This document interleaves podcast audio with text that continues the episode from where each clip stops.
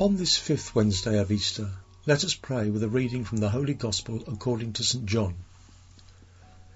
Jesus said to his disciples, I am the true vine, and my Father is the vine grower. He takes away every branch in me that does not bear fruit, and every one that does, he prunes so that it bears more fruit. You are already pruned because of the word that I spoke to you. Remain in me as I remain in you. Just as a branch cannot bear fruit on its own unless it remains on the vine, so neither can you unless you remain in me. I am the vine, you are the branches. Whoever remains in me and I in him will bear much fruit, because without me you can do nothing. Anyone who does not remain in me will be thrown out like a branch and wither. People will gather them and throw them into a fire, and they will be burned. If you remain in me and my words remain in you, ask for whatever you want, and it will be done for you. By this is my Father glorified, that you bear much fruit and become my disciples. This is the Gospel of the Lord.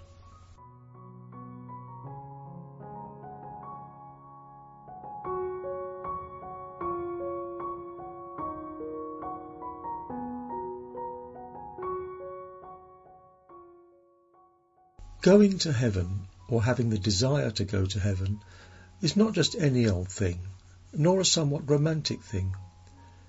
We must not forget the transcendent and essential things in life.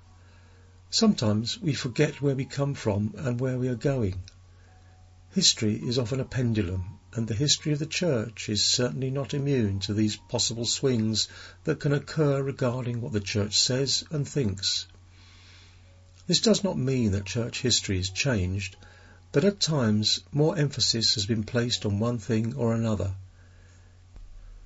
It is rather simplistic to define church history in this way, but it helps to remember that we are human and often get things wrong.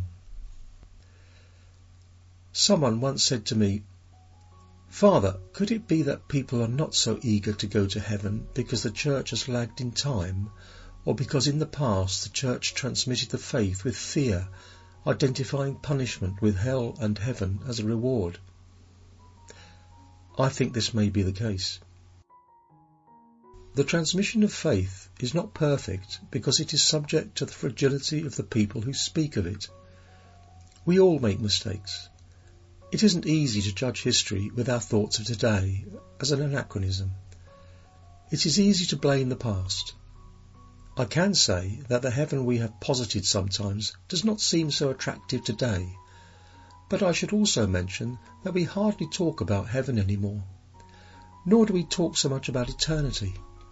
We swing from one extreme to the other like a blessed pendulum. We barely hear that we are made for eternal life. It is rare to hear about holiness, which is the goal of every Christian. In recent decades, almost unintentionally and under the guise of good, we only talk about things related to the earth, about solving human and social problems. And it is undoubtedly essential to take care of the things of the earth, of all that we have to do here. But sometimes we think that the best life is in this world, that salvation is the fruit of our efforts and of building an earthly kingdom. It is neither one thing nor the other. Heaven is not a reward for our actions with which we think we are making our home in heaven. We do not want to go to heaven just for fear of punishment, nor can we try to build heaven on earth because that is impossible. I remember one Sunday I was celebrating Mass and I spent the whole sermon trying to explain what it meant to go to heaven, but I was frustrated to see the low participation of the parishioners. Then, before the final blessing, I asked, Who wants to go to heaven? Everyone raised their hand, and some even shouted, I want to. That gave me a lot of joy. How pleasant to end a Mass like that with a great desire to go to heaven. How beautiful it is that we can all say, I want to go to heaven, and therefore I want to love and do good now and always. We are made for heaven because the sap of the vine, that is Jesus, runs through our veins. Through our veins runs the blood of Jesus, who gave his life for us. I am the vine, you are the branches.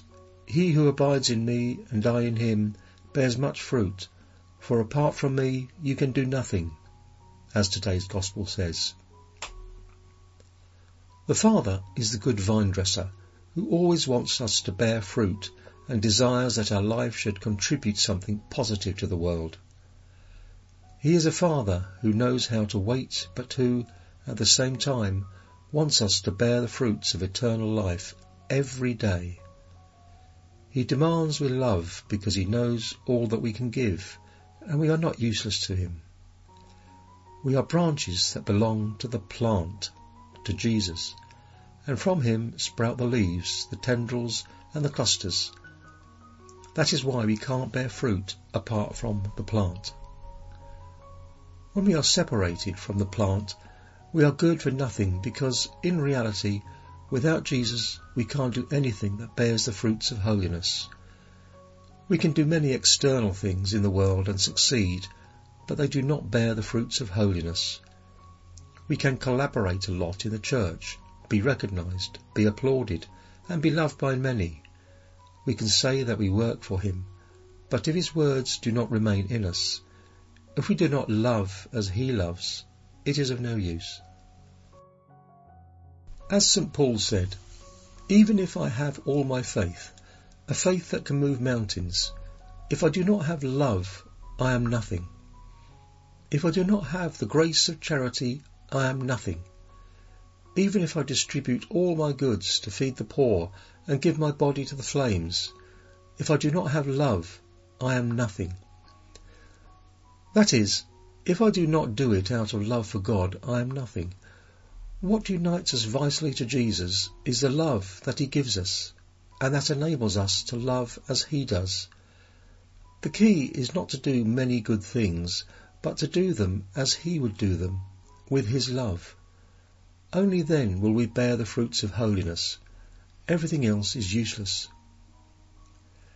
When it's our turn to leave this world, whether we like it or not, whether we want to or not, Jesus will not ask us how many things we did, how much we were applauded, how much money we collected, how many titles we accumulated, whether or not we were loved, but rather how much we've loved and how we've loved others.